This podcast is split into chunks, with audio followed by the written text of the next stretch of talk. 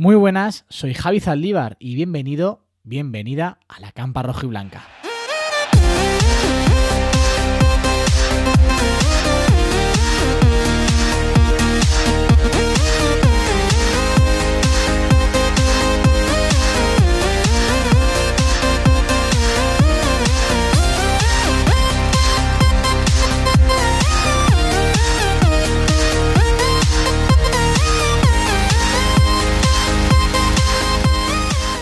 Muy buenas a todos, muy buenas a todas, bienvenidos, bienvenidas una semana más al podcast de la campa rojiblanca. Hoy, lamentablemente, no podemos, no puedo contaros una victoria de Athletic, pero sí que puedo contaros un gran partido, una gran imagen que ha dejado, o que han dejado, mejor dicho, nuestros leones en el Wanda Metropolitano, en ese empate a cero que ha sucedido entre el Atlético de Madrid y el Athletic Club. Un empate a cero que nos deja en la jornada 5 con la condición de invictos, con un solo gol recibido en 5 partidos. Además, hay que destacar que en esos cinco partidos nos hemos enfrentado a dos equipos que en teoría pues, van a aspirar por ganar el título de liga, como son el Fútbol Club Barcelona y el Atlético de Madrid. Así que yo creo que hay que poner muy, muy en valor la actuación del equipo hoy, muy en valor el arranque liguero de nuestro Athletic. Así que, bueno, pues eh, sin más vamos a entrar a hablar del encuentro y luego sacaremos unas pequeñas conclusiones. Además, este podcast lo estoy grabando en directo mientras hago un directo en Instagram. Esto es algo que intentaré implementar, intentaré hacer de forma continuada, pero no en Instagram, sino en Twitch, para poder ir también, pues, hablando con vosotros de una forma un poquito más cercana. Pero bueno, hoy de momento, con esta pequeña prueba, la estamos haciendo en Instagram. Así que todos los que me estáis viendo a través de Instagram podéis dejar preguntas que al final del podcast, pues, las contestaré. Lo dicho, eh, vamos ya puramente al análisis. Y como siempre, pues vamos a comenzar hablando de las alineaciones. Por parte de Athletic, la verdad que ningún cambio con respecto a la alineación que presentó frente al Mallorca en San Mamés. Unai Simón en portería, Lecu lateral derecho, Vivian Íñigo Martínez y Valenciaga en la defensa, con Dani García y Vencedor como doble pivote, Berenguer por derecha, Iker Muniain por izquierda, Iñaki Williams y Raúl García arriba. Por parte de Atlético de Madrid, aquí ya nos saltaba la primera incógnita del encuentro. Como sabéis, y ya hemos comentado previamente en este podcast, los equipos que se enfrentan a Atlético y que salen con defensa de 5 le suelen poner las cosas muy complicadas a, nuestros leones. Y así salía el Atlético de Madrid. En este caso con Oblak en portería, Tripier como carrilero derecho, Renan Lodi como carrilero izquierdo, Hermoso, Jiménez y Savic como centrales en ese trío defensivo. En el centro del campo, Rodrigo de Paul, Condogbia y Marco Llorente y arriba Correa y Antoine Grisman.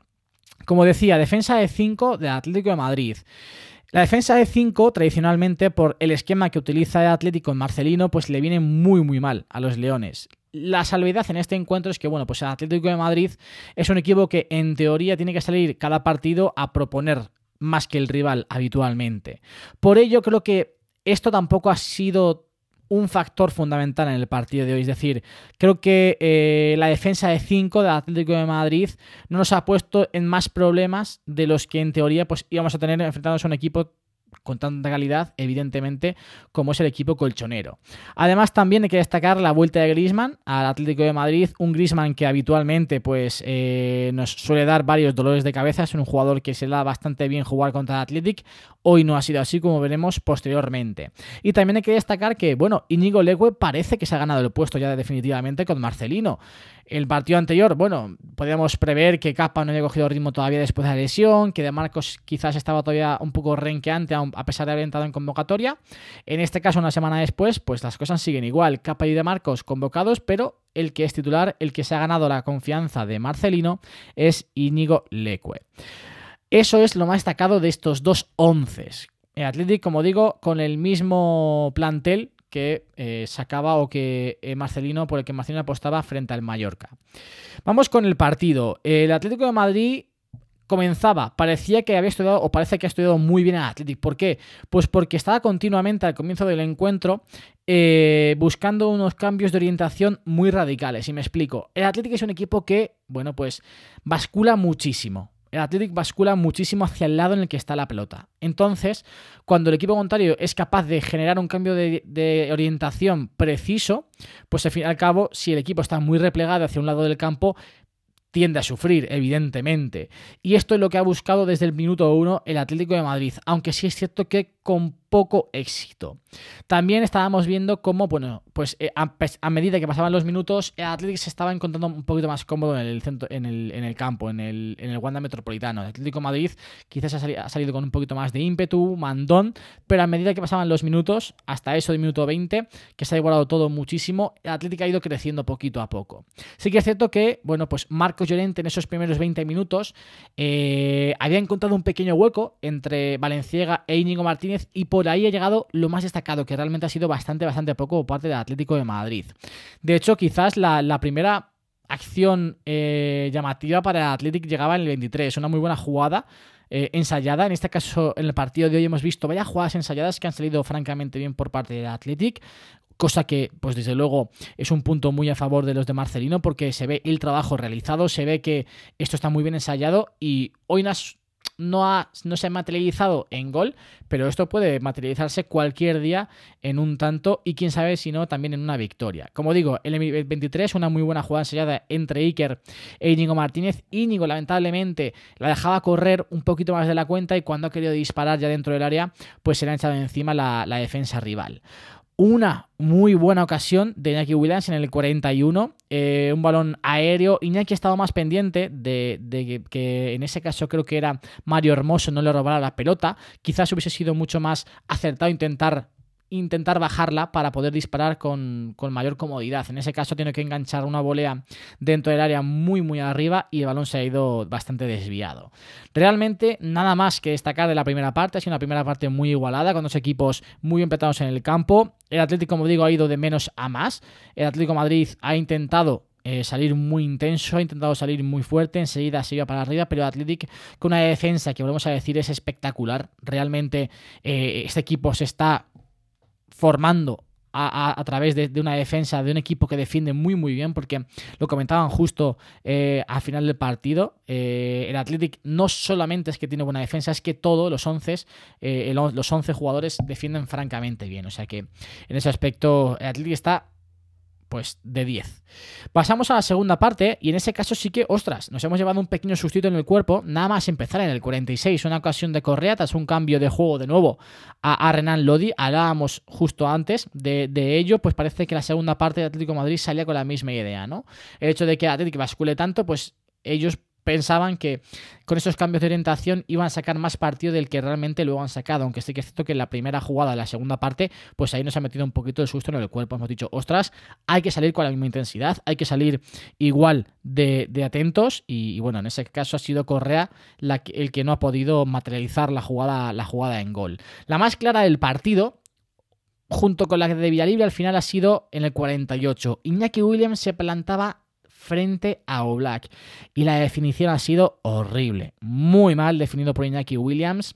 Sí es cierto que cuando va a rematar el balón se le queda un poquito más atrás de la cuenta, pero aún así creo que, es una ocasión que frente a un equipo como el Atlético de Madrid que concede tan tan poquito, eh, no se puede fallar, no se puede fallar. Quizás hubiese, hubiese sido mejor picarla un poquito porque sí que es cierto que Oblak ha salido muy rápido y estaba pues bastante adelantado. Iñaki ha decidido, pues, o quería al menos con la pierna derecha meterla al palo, al palo más alejado, se le ha ido bastante desviada de la portería, así que esa ocasión, la más clara del partido, al menos hasta ese momento, la, la desperdiciábamos. Y justo en el 62, eh, muy pronto, algo que me ha sorprendido que eh, Marcelino haya hecho tres cambios tan tan pronto, se marchaban del terreno de juego Raúl García, el propio Iñaki Williams, he hecho tres cambios, no, dos cambios, se marchaban del terreno de juego Raúl García y el propio Iñaki Williams y entraban Villa Libre y el hermano Nico Williams, que, que ostras, ha hecho muy buen partido, después hablaremos de, hablaremos de ello. En el 72, eh, una jugada que a mí al menos me ha sacado de quicio, entre Iker, luego Nico. Bueno, ha habido ahí una, pequeño, una pequeña jugada entre eh, primero Iker Muniain, que se ha metido dentro del área, ha hecho muy buen recorte, la ha puesto atrás, le llegaba un jugador de Atlético que no disparaba, la pasábamos. Eh, vencedor le ha caído ahí en la frontal, tampoco ha disparado, jugaba para Nico Williams. Nico Williams ha intentado ahí un par de regates, le, ha salido el primero, luego han despejado. Yo me he vuelto loco porque decía, tirar a puerta, tirar a puerta, estamos dentro del área y no tirábamos a puerta. Una ocasión que yo creo que de haber estado un pelín más precisos en algunas de las acciones, porque balón le ha llegado a varios futbolistas del Athletic, pudimos o podríamos haber hecho eh, meña, meña, mella en el Atlético de Madrid. Luego, el susto nos ha venido justo después, porque también hay que decir que el Atlético de Madrid ha dispuesto de una ocasión bastante clara, y es que Marcos Llorente en el 74 ha mandado el balón al palo. De inicio no parecía que Unai Simón hubiese tocado el, esférico, pero tras la repetición sí que hemos podido apreciar que ha sido Unai realmente el que ha podido desviar ese balón para que acabase en el palo y no acabase dentro de la portería de Atlético. Así que una, de nuevo, muy buena intervención de Unai Simón.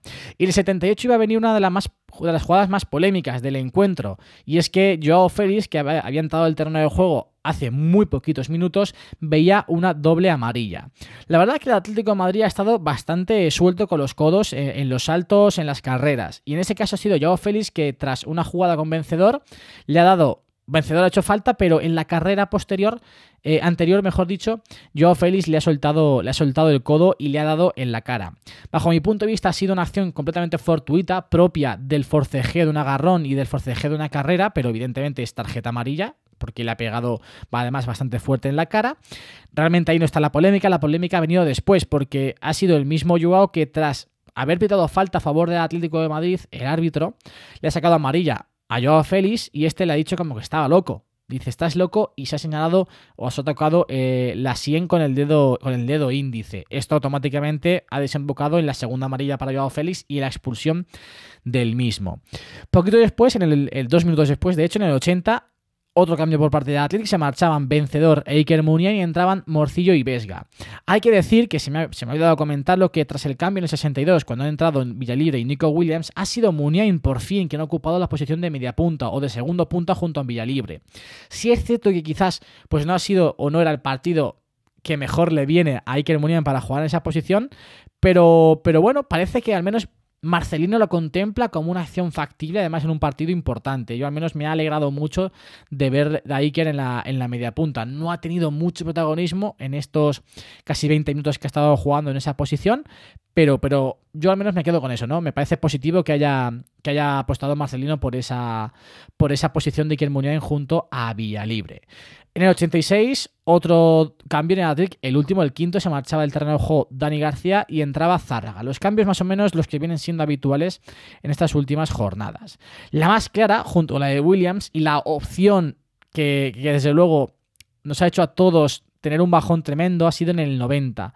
Muy buena jugada a la contra de Athletic, muy bien Nico Williams, el balón le, le llegaba a Villalibre y delante de Oblak, no tan clara como la de Williams, pero también en una posición muy favorable para, poder, para haber marcado gol, la mandaba arriba. Intentaba hacer una vaselina en este caso y se ha ido muy desviada. Dos ocasiones, primero la de Williams, segundo la de Villalibre, que, ostras, contra un equipo como el Atlético de Madrid no se pueden fallar. Esa es la realidad. No se pueden fallar estas dos ocasiones si quieres llevarte tres puntos del Wanda Metropolitano. También el árbitro añadía seis minutos y ojo que en el 96 iba a llegar otra de las polémicas del encuentro. Eh, lanzábamos un córner en el 95-55, o sea, prácticamente al final del encuentro. Bueno, prácticamente no, al final del encuentro. Este córner desembocaba en saque de puerta para el Atlético de Madrid. En el 96-02 ha intentado sacar muy rápido, o Black ha sacado, pero en el 96-02, es decir, ya fuera de tiempo, y justo antes de que le, llegara el balón a Carrasco, que este además se plantaba prácticamente solo frente a Unai Simón, el árbitro ha pitado el final. A mí me parece que, evidentemente se ha, montado, se ha montado la polémica. El Atlético de Madrid ha estado durante todo el partido protestando muchísimo, sobre todo a raíz de la expulsión de Joao Félix. Creo que realmente no tiene ningún motivo para poder quejarse. Al contrario, de hecho, ha habido dos jugadas en la primera parte. Primero, le han puesto la bota Jiménez en el hombro a Iñaki Williams en un salto en una, disputa, no se ha pitado ni falta, pero es que posteriormente ha sido con Dogbia quien le ha dado o le ha plantado los tacos en el bíceps de, de, de, este. Eh, de Berenguer. Y, y, y, ha sido falta y nada más. O sea, creo que tampoco está para. O sea, no ha sido un partido en el que Atlético de Madrid tenga motivos para quejarse el árbitro. Como digo, al contrario, en muchas ocasiones, eh, muchas jugadas dudosas iban a favor del Atlético de Madrid. Pero claro, tras la expulsión de Joao y tras ver que en la última jugada del partido, en la que iba a ser la última jugada del partido, si no hubiese pitado el árbitro, pues se plantaba Carrasco solo frente a un Simón, pues se ha montado en cólera y, han ido todos a protestar. Como digo, estaba, eh, ha sacado ya fuera de tiempo quiero decir, quizás sí que el árbitro pues, podría haber pitado el final antes de que sacara de puerta y no esperarse que el balón estuviese en el área, en el aire, mejor dicho, y, llegándole a Carrasco, pero evidentemente el, partido había acabado. O sea, los seis minutos que habían dado de descuento ya, ya habían finalizado.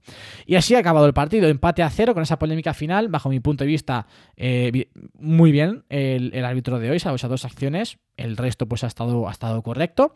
Y vamos a hablar de sensaciones. Evidentemente, después de cada partido hay que hablar de sensaciones. En primer lugar, creo que ha sido un grandísimo partido de Athletic. Es lo que hay que destacar desde el primer momento.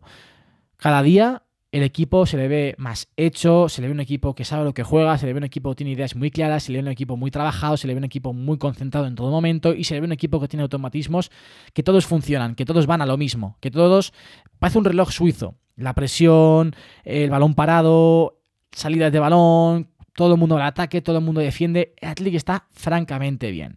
Y de esto es justo de lo que yo hablaba, quizás en el primer podcast que, hice, ¿no? Que parecía que había una atmósfera muy negativa con el Athletic porque no se había fichado a nadie. Y yo decía, el mejor fichaje es una pretemporada con Marcelino. La temporada pasada, Marcelino, pues eh, llegó a mitad de temporada, no se pudo trabajar ciertas cosas que un entrenador tiene que trabajar para poder plasmar sus ideas, para poder plasmar su idea, su idea de juego, sus automatismos propios, ¿no? Y en esta, en esta segunda temporada, en la pretemporada, pues ha tenido tiempo para ello y se está viendo, se está viendo todo el trabajo, todo el gran trabajo de Marcelino con, el equipo. Así que yo creo que, es para estar contentos y también, evidentemente, para estar ilusionados. Cinco partidos, un gol en contra. Hemos jugado esos cinco partidos tres fuera. Hemos ganado dos de ellos. No sé. Me parece que, desde luego es para estar. Es para estar contentos. Es para estar muy contentos. Las cosas, las cosas como son. Y además, como decía al principio, de esos cinco partidos, dos contra equipos que van a estar peleando el título. Atlético Madrid y Fútbol Club Barcelona. Contra ninguno de los dos has perdido. Contra los dos has, puntuado empate a uno frente al Barça, que ha sido el único equipo que ha sido capaz de marcarte un gol. Y 0-0 contra Atlético Madrid en el Wanda Metropolitano. O sea que, desde luego, como digo, es para estar, para estar eh, muy contentos y para ilusionarse. Sí es cierto que, evidentemente, te queda quizás un sabor amargo porque tras ver las ocasiones de Williams, tras ver las ocasiones de, o la ocasión de Williams y la ocasión de Villalibre, dices, es que podríamos haber ganado el partido perfectamente, porque en cuanto a ocasiones, el Atlético ha sido o ha tenido las más claras del encuentro, junto al palo de, Marcos Llorente, ¿no? Pero bueno, aparte de eso, creo que es para, para, para, valorar. Y como siempre, después de cada partido, pues yo juego una historia en Instagram para que me contéis ah, cuáles han sido vuestras sensaciones. Vamos a leer algunas, algunas de ellas. Por ejemplo, Iker PF20 dice, un empate que vale oro, pero deberíamos haber ganado. Justo un poco en la línea de lo que comentaba yo ahora mismo, ¿no? Que vale, un empate muy bien, pero se te queda un, sabor de morca amargo, ¿no? Porque podíamos haber ganado con esas dos ocasiones de Iñaki Williams. Con que hubiese entrado una de las dos, ya nos hubiésemos llevado los tres, los tres puntos. Justo eso también habla Aitor Blanco Martín, que dice, a Williams le falta puntería, ha tenido la más clara para el Athletic. Sin duda, sin, duda. Luego muchos eh, coincidís en lo mismo, muy competido, muy bueno, injusto porque pudimos haber ganado el partido. Bueno, al fin y al cabo, todas las opiniones van en esa, en esa línea, ¿no? Así que creo que estamos todos muy de acuerdo. Creo que estamos todos con ese, como digo, sabor de moca amargo, porque podemos haber ganado, pero a la vez contentos, porque se ve un Athletic muy hecho, se ve un Athletic muy, muy rocoso. Un Athletic que compite siempre, en cualquier partido, sea cual sea el rival, sea cual sea el escenario. Vamos con las notas. Y, evidentemente, pues son notas altas, porque jugar en un escenario como este, en un estadio como el Wanda Metropolitano, con una, contra un equipo que en teoría va a aspirar a ganar la liga, sacar un empate y además poder haber ganado, sin duda, pues refleja que, los jugadores han estado a muy alto nivel. A Unésimo le pongo un 8. Realmente ha tenido muy poco trabajo. La única quizás que yo recuerde es la de la de la de Marcos Llorente, que justo roza para que el balón se vaya al palo. Leque le pongo un 8, muy buen partido de Leque. A destacar dos acciones negativas, dos pases que ha dado horizontales. ¡Puah! ¿Qué pases ha dado? Dos, ha dado dos pases horizontales para, para colgarlo al bueno de Íñigo, pero el resto del partido ha estado francamente bien. Estamos viendo como, bueno, pues se ha ganado el puesto realmente, ¿no? Porque si Capa está recuperado, si Oscar de Marcos está recuperado y sigue jugando Íñigo Leco es porque Marcelino confía en él y porque realmente se ha ganado puesto jugando. Lleva, lleva una línea ascendente bastante positiva y desde aquí pues evidentemente nos alegramos de ello. Vivian e Íñigo, dos ochos, han estado inconmensurables, han estado francamente bien los dos. Igual que Valenciaga, que, que ostras, defensivamente está a muy alto nivel, las cosas como son. Ofensivamente tiene sus carencias, todas las conocemos, pero Valen está jugando a un nivel alto, a un nivel muy alto. Así que un 8 para Valenciaga. Quizás los dos que más flojitos han estado, bueno, no más flojitos, pero que han destacado por debajo del resto son Dani García y Vencedor. Dani García con balón le sigue costando bastante. Ha tenido acciones en las que, bueno, ha dudado, ha perdido balones eh, que no se tienen que perder. Y vencedor lo he visto un poquito hoy apagado. Es decir, como un poco achantado. Creo que era un partido para haber sacado pecho, para haber sacado personalidad y para ser más protagonista. Aún así, dos 7 para Dani vencedor.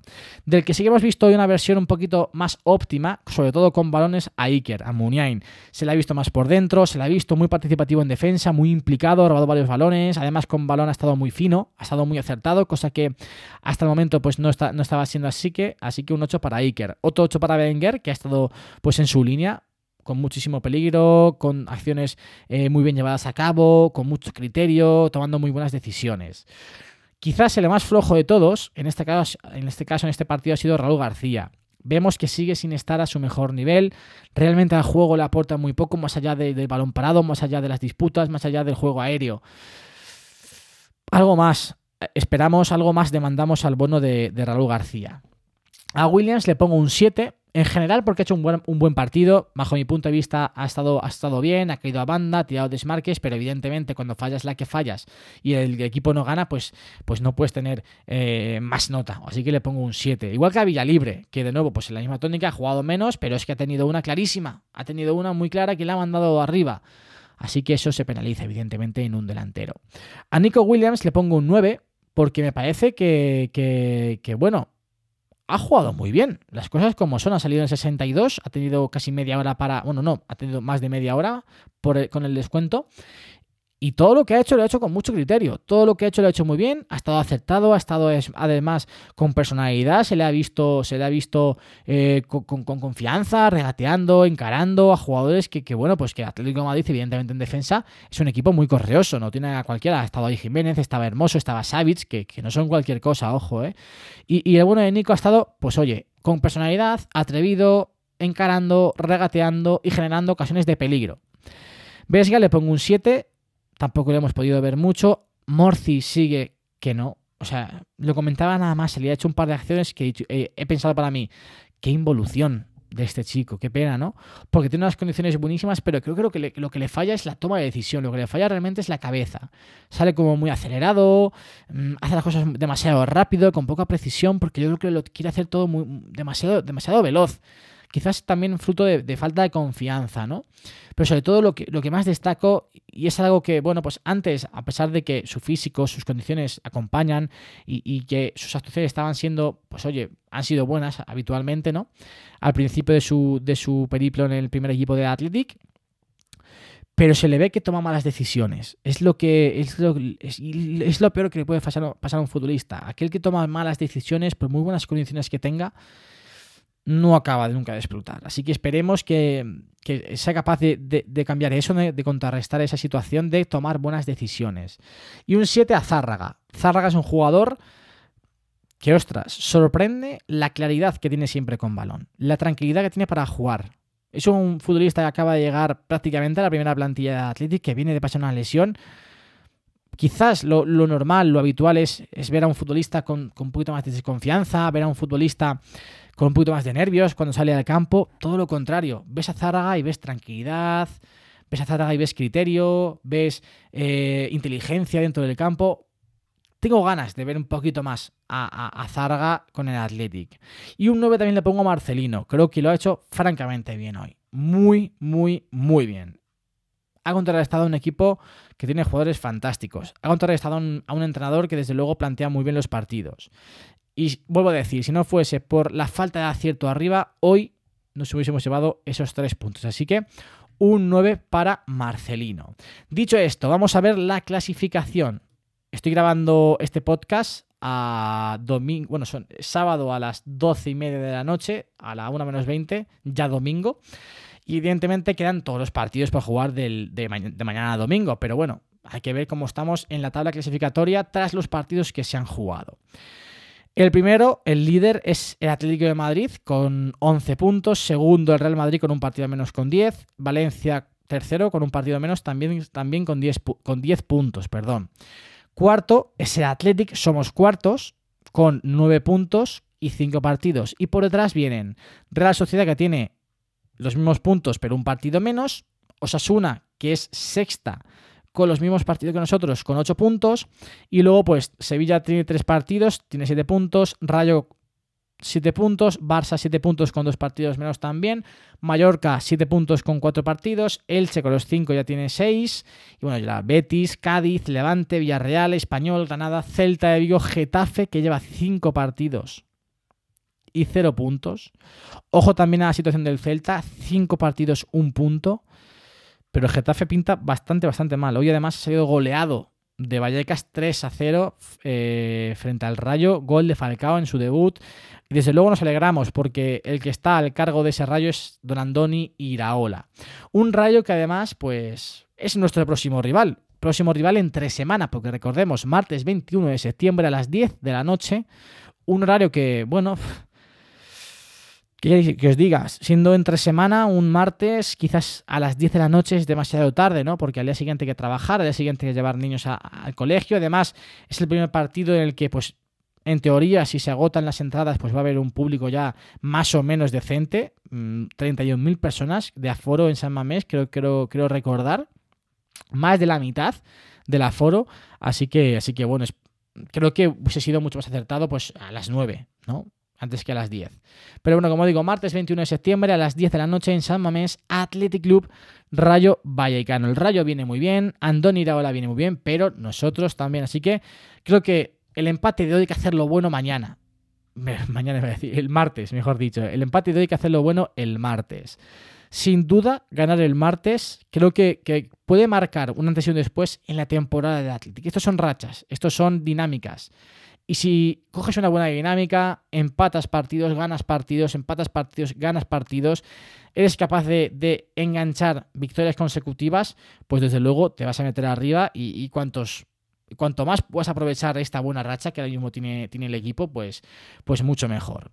Lo dicho, vamos a responder algunas de las preguntas que me habéis dejado aquí en el directo de Instagram. Es vuestro, es vuestro momento. A ver, dice por aquí, ¿qué valoración le darías a Marcelino? ¿Estuvo acertado? ¿Qué habría faltado?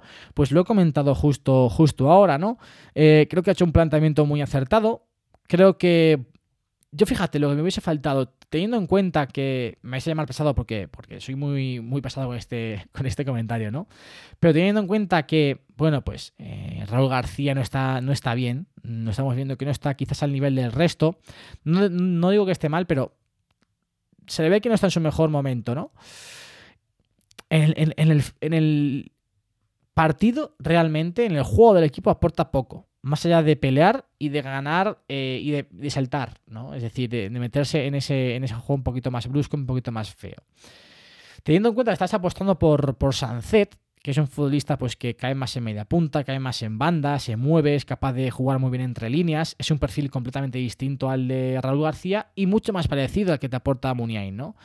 Creo que hoy hubiese sido muy interesante haber partido con Muniain desde la media punta. Es quizás lo que cambiaría, pero porque también es una cuestión de gustos personal. Sabéis que a mí me gusta mucho Iker y me gusta mucho en la media punta. Otra pregunta, dice, ¿cómo viste la parte defensiva del Athletic? ¿Qué valoración le darías a nivel equipo e individual, pues ya justo lo he comentado. Hemos dado las notas de cada, de cada, de cada uno de los futbolistas. Evidentemente, el nivel defensivo del equipo, el nivel defensivo de los defensas está siendo muy alto. Además, sorprendentemente, cuando en teoría mm, faltan nombres propios que tienden a ser titulares, ¿no? Falta Jedi, al cual está sustituyendo, vamos, de forma espectacular Vivian que eso habrá que verlo. Llegará el momento en el que salga este debate, ¿no? Es decir, ¿qué hacemos? con Vivian y con Jerai. Cuando Jerai se recupere, jugará Jerai, mantendrá a Vivian, se tendrá que ganar de nuevo el puesto Jerai en, en los entrenamientos, tendrá la oportunidad de ganarse el puesto en el 11 titular. Es un debate que, yo creo que va, que, que va a generar muchas opiniones porque realmente Vivian lo está haciendo de 10. Las cosas como son, ¿no? Así que, así que bueno. Luego también nos falta, en teoría, los dos laterales eh, titulares. Por un lado, el que planta como favorito es de Marcos, que bueno, ya veremos cómo, cómo está. Sigue jugando Lecue, que como vuelvo a decir, creo que está manteniendo una, línea ascendente muy positiva. Pero sobre todo falta el lateral izquierdo, que aquí sí que no hay duda, ¿no? Cuando esté Yuri, cuando esté Yuri bien, pues será Yuri el que ocupe esta demarcación. No tanto por la parcela defensiva, sino por la parcela ofensiva, porque es un jugador que en ataque es capaz de aportar muchísimo. Y quizás, fíjate, Puede ser que estemos viendo menos a Iker por dentro. Los partidos anteriores, hoy frente al Atlético Madrid, sí que hemos visto más por dentro que, que, hasta, hasta el momento. Quizás está más pegado a la banda porque Valenciaga no puede cubrir ese papel de correr la banda, de ser más vertical, de ser ese llegador hasta la línea de fondo y centrar, ¿no? Con Yuri eso está asegurado. Entonces, quizás pues, con Yuri Iker pueda desentenderse un poquito más de esa parcela ofensiva más pegada a la banda y meterse más hacia el centro. Creo que ahí sí que vamos a notar también un saltito en el Atlético cuando Yuri sea capaz de incorporarse a, buen nivel. Y, bueno, esto, esto es todo. A ver, hay aquí algún, algún comentario. Dice Josu que no se llenará la catedral, por desgracia, el martes. No tiene pinta pues, por, sobre todo por eso, no por el horario. Son las 10 de la noche, es un martes, la gente trabaja el día siguiente, la gente tiene que llevar a sus niños al colegio el día siguiente. Además, eh, las entradas, eh, bueno, pues eh, el precio tampoco ayuda quizás. Ojo, también os digo, yo creo que las entradas de San Mamés no están para nada a un precio alto si las comparamos con otros equipos ir al Bernabéu, ir al Camp Nou, ir al propio Wanda, ir a, ir a algunos estadios es carísimo, es carísimo. Y yo el otro día, bueno, de hecho, nos vamos a meter ahora mismo en directo en la página de Athletic para ver a, qué precio están las entradas, pero yo sí que me metí, creo que fue ayer mismo, para ver eh, al sitio habitual al que a mí me gusta ir, a cuánto están las entradas. Y realmente, pues, a ver, evidentemente es, un dinero porque, porque, por ejemplo, en, yo voy siempre a tribuna. Si, os metéis en entradas en la página web de Atleti, el sector 102 es el que más me gusta a mí, el 101 y el 102. Y hay entradas entre 40 y 110 euros. Evidentemente, 110 euros es bastante caro, pero 40 me parece. ¿En, ese sitio? Eh, eh, justo en, ese, en, ese, en, ese, en esa parcela me parece, vamos, un precio fantástico, aunque me acabo de meter en el 102 y sí es cierto que el bloque de justo de 40 euros ya está agotado, ¿no? Quedan dos entradas a 80 y, luego 45 a, 100, a 110. Pero vamos, que este es quizás el, el, el lugar más sibarita del, del, campo. Tenemos luego, pues en el primer anfiteatro, en preferencia, pues lo mismo de 40 a 100, en el fondo van de 30 a 60 euros, que me parece también una opción muy, muy a tener en cuenta. Si nos vamos al segundo anfiteatro, pues en el fondo entre 45 y 80. Eh, encima de tribuna entre 60 y 110. Bueno, quizás sí que es cierto que, bueno, pues teniendo en cuenta que, que es que es el primer partido en el que se pueden comprar entradas para el público que no es socio en San Mamés después de la pandemia, pues oye, baja los precios un poquito, ¿no? Da, da ese, ese apoyo a, los tuyos, da ese apoyo, esa facilidad a la afición para que pueda llenar el estadio y podamos disfrutar de San Mamés. Bueno, llenar el estadio no, porque no va a estar lleno al 100%, pero sí que pues, pues eh, podamos ver a más gente, ¿no? En San Mamés. Dice, hay otra pregunta que le han dejado justo ahora. ¿Cómo debe plantear Marcelino la defensa contra el Rayo Vallecano el martes? Pues igual que hoy. Quiero decir, Realmente mm, no creo que veamos... Va a ser muy extraño que Marcelino plantee un esquema diferente contra cualquier equipo. Quiere decir, sí que es cierto que con eh, Gaisca Garitano veíamos que un día jugábamos con defensa de 5, otro día con defensa de 4. Variaba ese esquema. Con Marcelino el esquema está clarísimo y me parece que es innegociable. Y ojo, a mí me parece muy bien. Muy bien, porque así cada uno sabe lo que tiene que hacer siempre, porque así están las cosas muy claras, no hay lugar a dudas y muy bien porque es que está funcionando francamente bien. O sea que yo creo que realmente veremos los, el mismo 11, el, salvo lesión, salvo molestia que pueda, que pueda haber. El único puesto que puede variar será seguramente el de Raúl García. A mí me gustaría también ver más minutos a Villa Libre porque me parece que está haciendo, lo está haciendo bien. Pero, pero bueno, creo que no va a variar más allá de, eso el esquema de Marcelino frente, a, frente al Rayo, sinceramente. Es un partido que, bueno, pues tengo ganas de ver, ¿eh? Porque el Rayo es un rival, ya estamos viendo. Hoy le ha metido tres al Getafe. El Getafe, evidentemente, tampoco es un equipo que ahora esté muy bien. Pero Andoni Iraola es muy buen entrenador, lo está demostrando, así que habrá que estar con, todas las alertas, con toda la intensidad del mundo y por supuesto, ojalá venir aquí el propio, bueno, el miércoles no creo que me dé tiempo, el martes no creo que me dé tiempo a grabar el podcast, pero sí que el miércoles o el jueves lo tendréis, lo tendréis por aquí porque después viene otro partido de fin de semana, o sea que hay que estar aquí, hay que estar aquí a tope. Lo dicho, Nada más por hoy. Muchísimas gracias por estar otra semana más aquí, aquí en el podcast de la Campa Roja y Blanca. Iba a en el podcast del Mac de Javi, que es mi otro podcast sobre tecnología y creación de contenido. Muchísimas gracias por estar aquí una semana más en la Campa Roja y Blanca. Esta semana que entra, pues vamos, a tener doble podcast porque hay doble partida Athletic. Y lo dicho, muchísimas gracias por compartir este ratito de charla y espero poder en el próximo contaros entonces sí, una victoria de Athletic. Agur Athletic Sales.